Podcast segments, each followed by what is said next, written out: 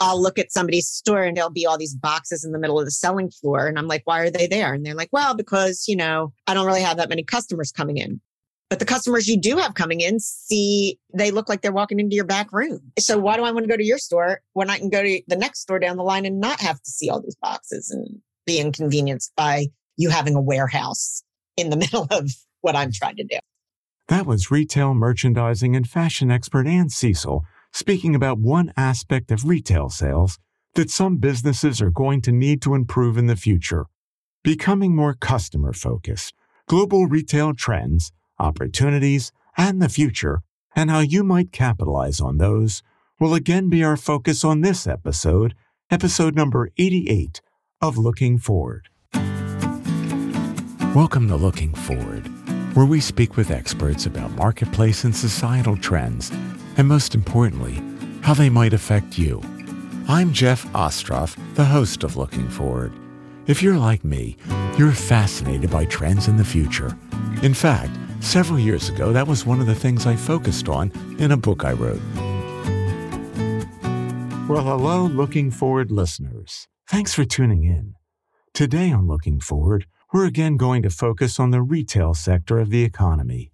In part one of this two part series, episode number 87, we explored how retailing has evolved over many decades, right up until the present time.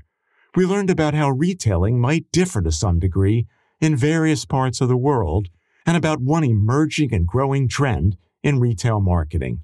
And we also looked at what impact COVID 19 has had on the retail sector. In part two, we're going to take a further look at COVID's impact on retail sales.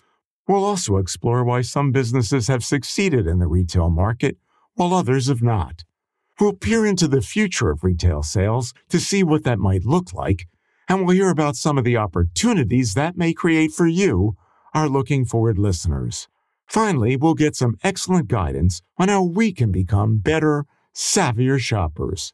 To help us with all this, we've again brought on our great guest, Ann Cecil.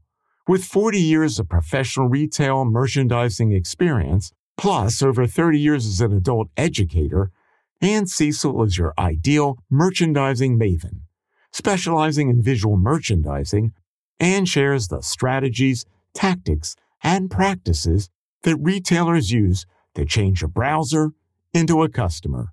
She has recently extended her Ono Merchandising 101 consultancy programs into an online visual merchandising coaching platform, the VM Club, designed to educate independent retailers on how to use this important retail tool. One other related question, Ann, about COVID. Who is winning in retail during COVID? Are there certain brands that are winning? Well, brands being sold by retailers. Are there retail chains that are winning? Are there certain independent operators, in your opinion, that are winning in the COVID game?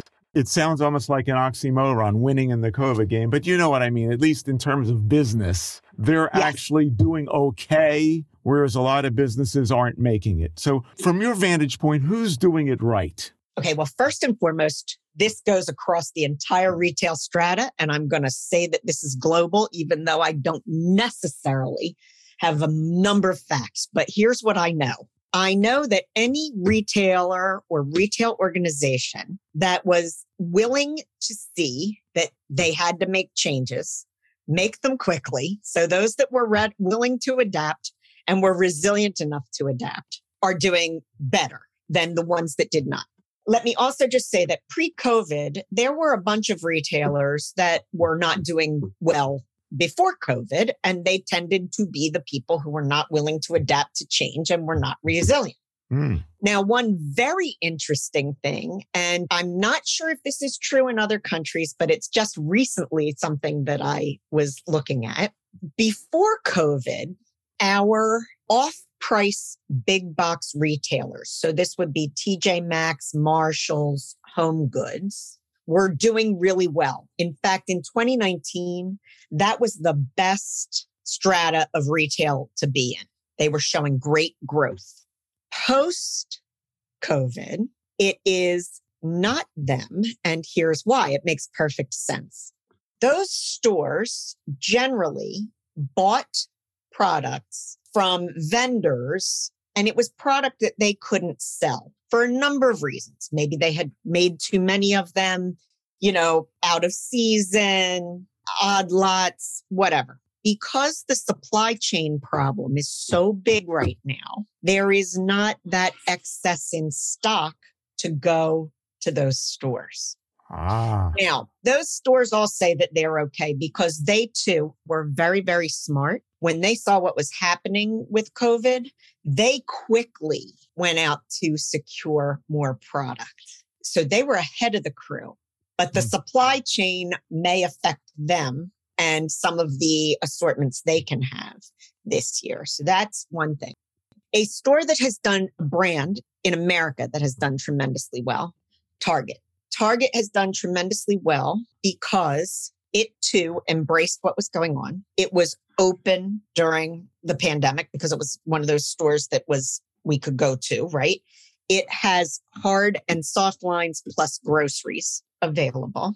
And they very quickly increased, I believe, their salary for their frontline workers. So they got them in there and they have really done a great job in resolving problems. So they are also funny enough in terms of this supply chain stuff going on. They have now, I don't know if everybody in our, maybe I'll just back up, just tell a brief thing.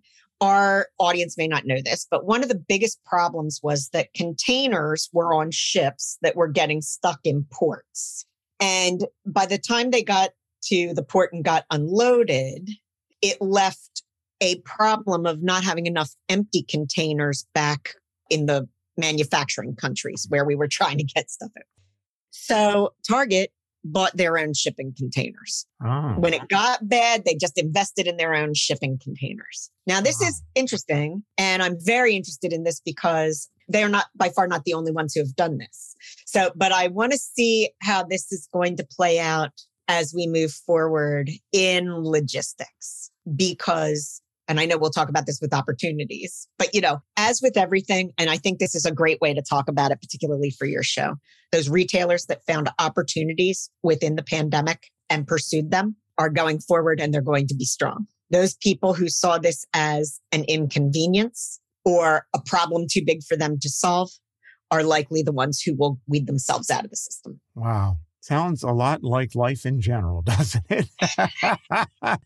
it really does. You can either see something as being a challenge that you can't overcome or don't want to overcome, or perhaps presenting you with a challenge that is also an opportunity, as the Chinese might say, right? Yes. Now, you said the secret word, looking forward, is in part called that because we like to look into the future. And I'm wondering, as you look into the future, and if you think about what things in the near term, we'll say, we'll limit this to the 20s. That's not even easy to do. What changes or trends do you see going forward in terms of the consumer, the retailer, who's in the game, who's not in the game? What are you seeing down the right. road a okay. little bit? So, because I've talked about logistics, I want to talk about this first because I think that this is such an important thing. Because I know when you ask me these questions, you're definitely asking me about where are jobs going to be and where might investment be. So, I think this supply chain and the logistics issue and how we're starting to address this globally and also nationally is something to keep an eye on. If you want a job and you have any interest in logistics, dig in, get that job because that's going to be fantastic.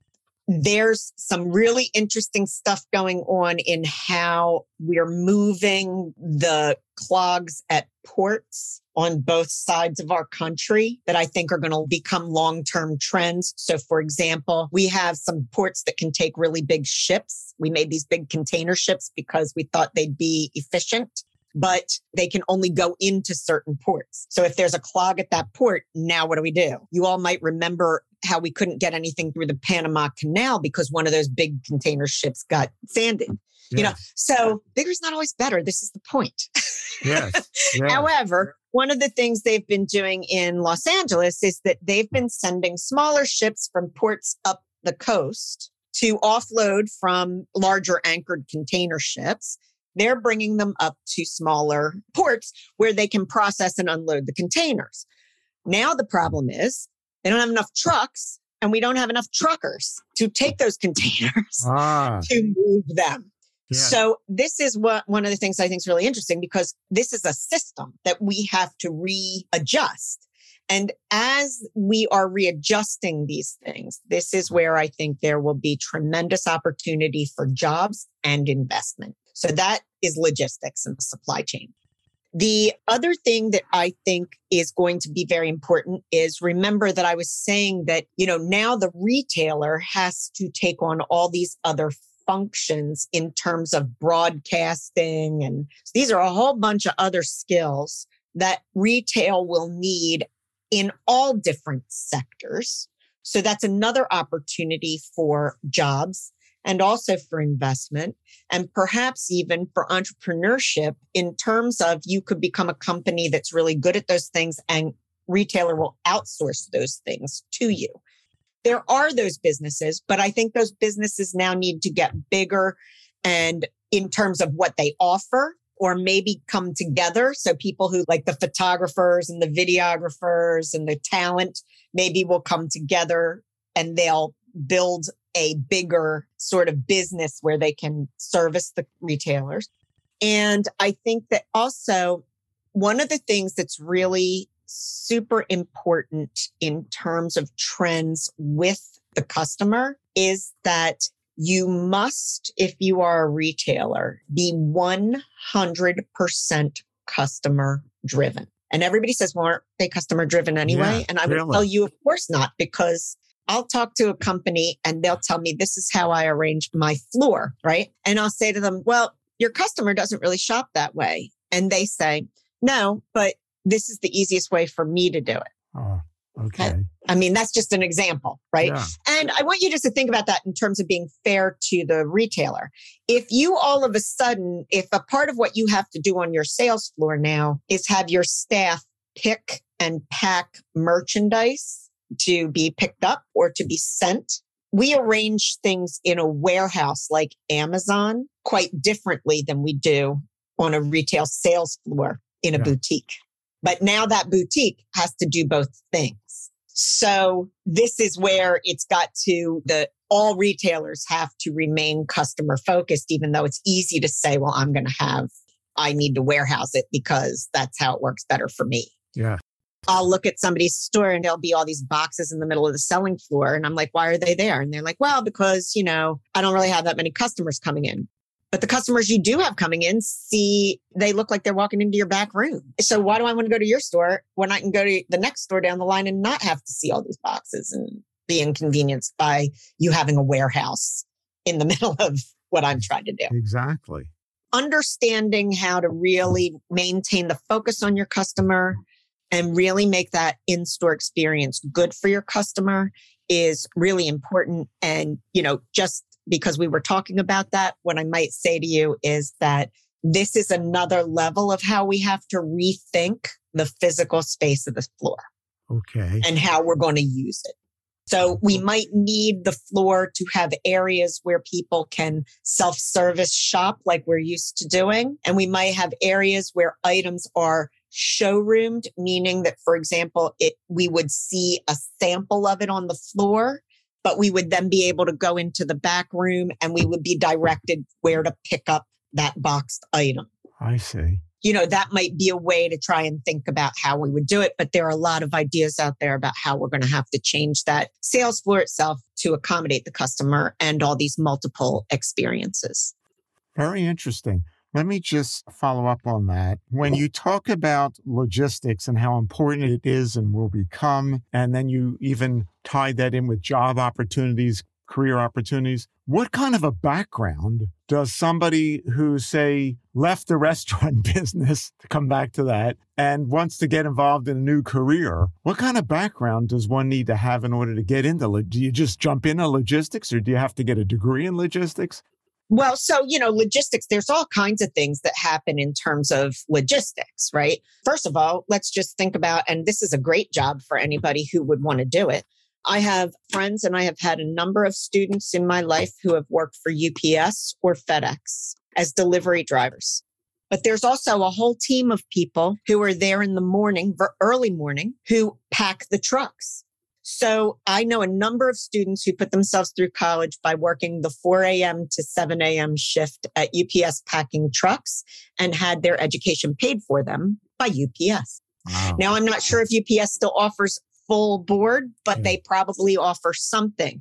So, you know, once you understand the system within logistics, once you're working in a warehouse, you have the opportunity to step up to become a supervisor. There's a whole customer service on the phone kind of area. You don't necessarily need to have a college education or even a high school education to do any of those things. You have to be able to do some basic stuff at those levels in order to get in but they are good jobs. They're with good companies. They have benefits and they're a place to start. And of course, if you excel at those things and if you're with a company that is, I mean, you know, you'd want to look for a company that would be willing to give you opportunities, then, you know, you have the opportunity for a long time career there if that's what you would like. And I have to say, in today's world, we estimate that young people today will have a minimum of like seven to nine careers before they're done. So in today's world, if you were to, to start with UPS and work your way up in UPS, that would be a pretty strange thing. Yeah.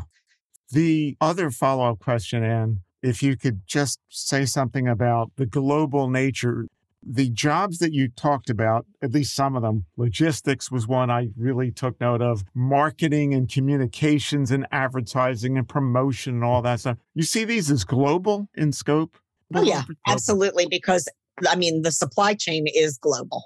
Yeah. And it's not going to stop being ever. Yeah. So we can talk about bringing it back to the United States. It's way too expensive. It's not going to happen. We're going to be bringing stuff stuff is going to go around the globe a billion times forever. So logistics, and this is what I also think is really interesting. Logistics is a good example because, and so is marketing, but logistics is particularly interesting because, you know, you could start your career in the United States and move your career to China and, you know, possibly head on over to Europe I mean, it depends where you want to be. These are all things where you could physically go to different places and the jobs are everywhere. And the other thing is so in marketing and advertising and all of those things are global anyway. Those yeah. jobs are global and they are all of that's been going on during the pandemic and it's been going on for decades. I've had international clients for years and people who are like me in another part of the world have had international clients for years. So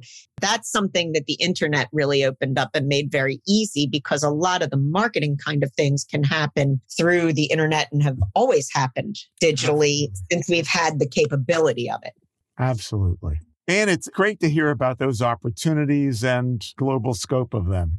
I want to ask you one other thing here before we shift gears a little bit several years now, you know this better than I know it. We've been hearing predictions that brick and mortar stores, because of the internet, they're not going to survive. Malls, there aren't a lot of new malls opening up, at least here in the United States, that that's peaked and it's on its way out. What do you think about all that as you look into the future?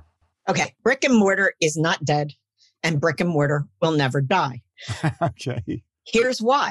Retail is the last bastion of free entertainment in the world.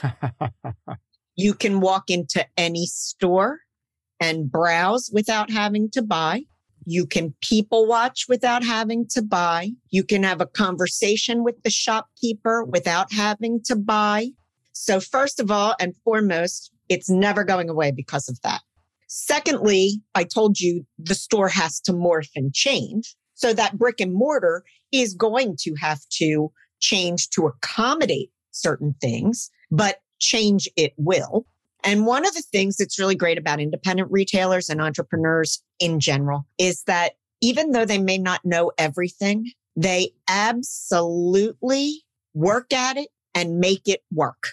So they will find ways for their brick and mortar to stay open. Now, malls, I think, are a little bit different because malls are super large monstrosities and we have to travel to them. So I do think in some areas, malls are not going to be the way to go. But I'd be willing to venture to guess that, like, for example, in Canada, you're never going to lose a mall because who wants to be out shopping on a main street in sub zero weather? Yeah. Just yeah. saying. Yeah. you know, so some of these things, like, you know, I don't think the malls in the Northeast or the north of the United States are definitely going to die. Some may need to be smaller, may have to have mixed use because of the people and population around them. And, you know, again, on the flip side, let me also just say that I'm pretty sure that when it's, I don't know, 115 degrees in Arizona, you don't want to be shopping outside. Sure. Just a guess. Sure. So the malls are a little bit different, but I think that because a mall is an entity that is owned by a company, it is a little bit different than an individual store because what has to be decided about the mall is a bigger, it's a system within itself. So it has to have a number of things going for it to make it efficient and viable. Good points. And I just wanted to add to that. You reminded me of something. The really successful stores are those that do give you an experience that is entertaining and enjoyable. And I'm thinking, and there are many, I'm thinking of Trader Joe's. Here in the United States, Trader Joe's has made shopping very pleasurable for people. And then you have the free taste of the food and all this stuff. So you're absolutely correct about that. And one of the things that we like to do here on Looking Forward is tap into the knowledge of our experts. And you're an expert on retail. I'm wondering if you would share a few tips with our listeners on how they can become savvier retail shoppers. Okay, so here I'm going to put my specialty of visual merchandising forward for just a minute, Jeff, because we didn't talk a whole lot about it today, and that's fine. But these are things that I think are really good things to know. So, most people, when we walk into a store, we're going to turn right. So, immediately, tip number one is to make sure that you do not leave the store without having looked at what is immediately to the left of when you walk in. Your whole body's going to want you to go right and it's going to take you on a path that will probably lead you to the cash register before you've seen that corner. So I'm going to tell you to go look at that corner because very often there's something quite interesting in that corner you might like to purchase. So that's the first thing. the second one is that when we turn right, we don't actually do a full 90 degree turn. We do a 45 degree turn. So what that means is whatever you see in your sight line at that 45 degree angle is generally what that store has as best sellers. Hmm. So if you're a repeat customer, that might be a good place for you to go because you'll see what's new and fresh in the bestseller world. If you've never been to that store before, you'll be able to see what their best sellers are. And that will give you an idea of sort of the lay of the land of the store, what they would have that you might like. Now, if you're looking for a deal in a store, most of the time this will be in the back. The idea here is that we are Americans. We love a deal. So most retailers will put the sales items, the clearance items in the back. And that means that we have to walk all the way to the back. So we get to see all the merchandise on the way back. Sure. And then we have to turn around and come back the other direction. So we see more merchandise on the way back. That's why it's back there, but go ahead and go to the clearance. Now, we also often in a retail store will see in store display. This could be on a table that might be in the middle of an aisle. If you're a Target person, you know that if you're looking for deals, you always shop the end caps of the gondolas in the store, right?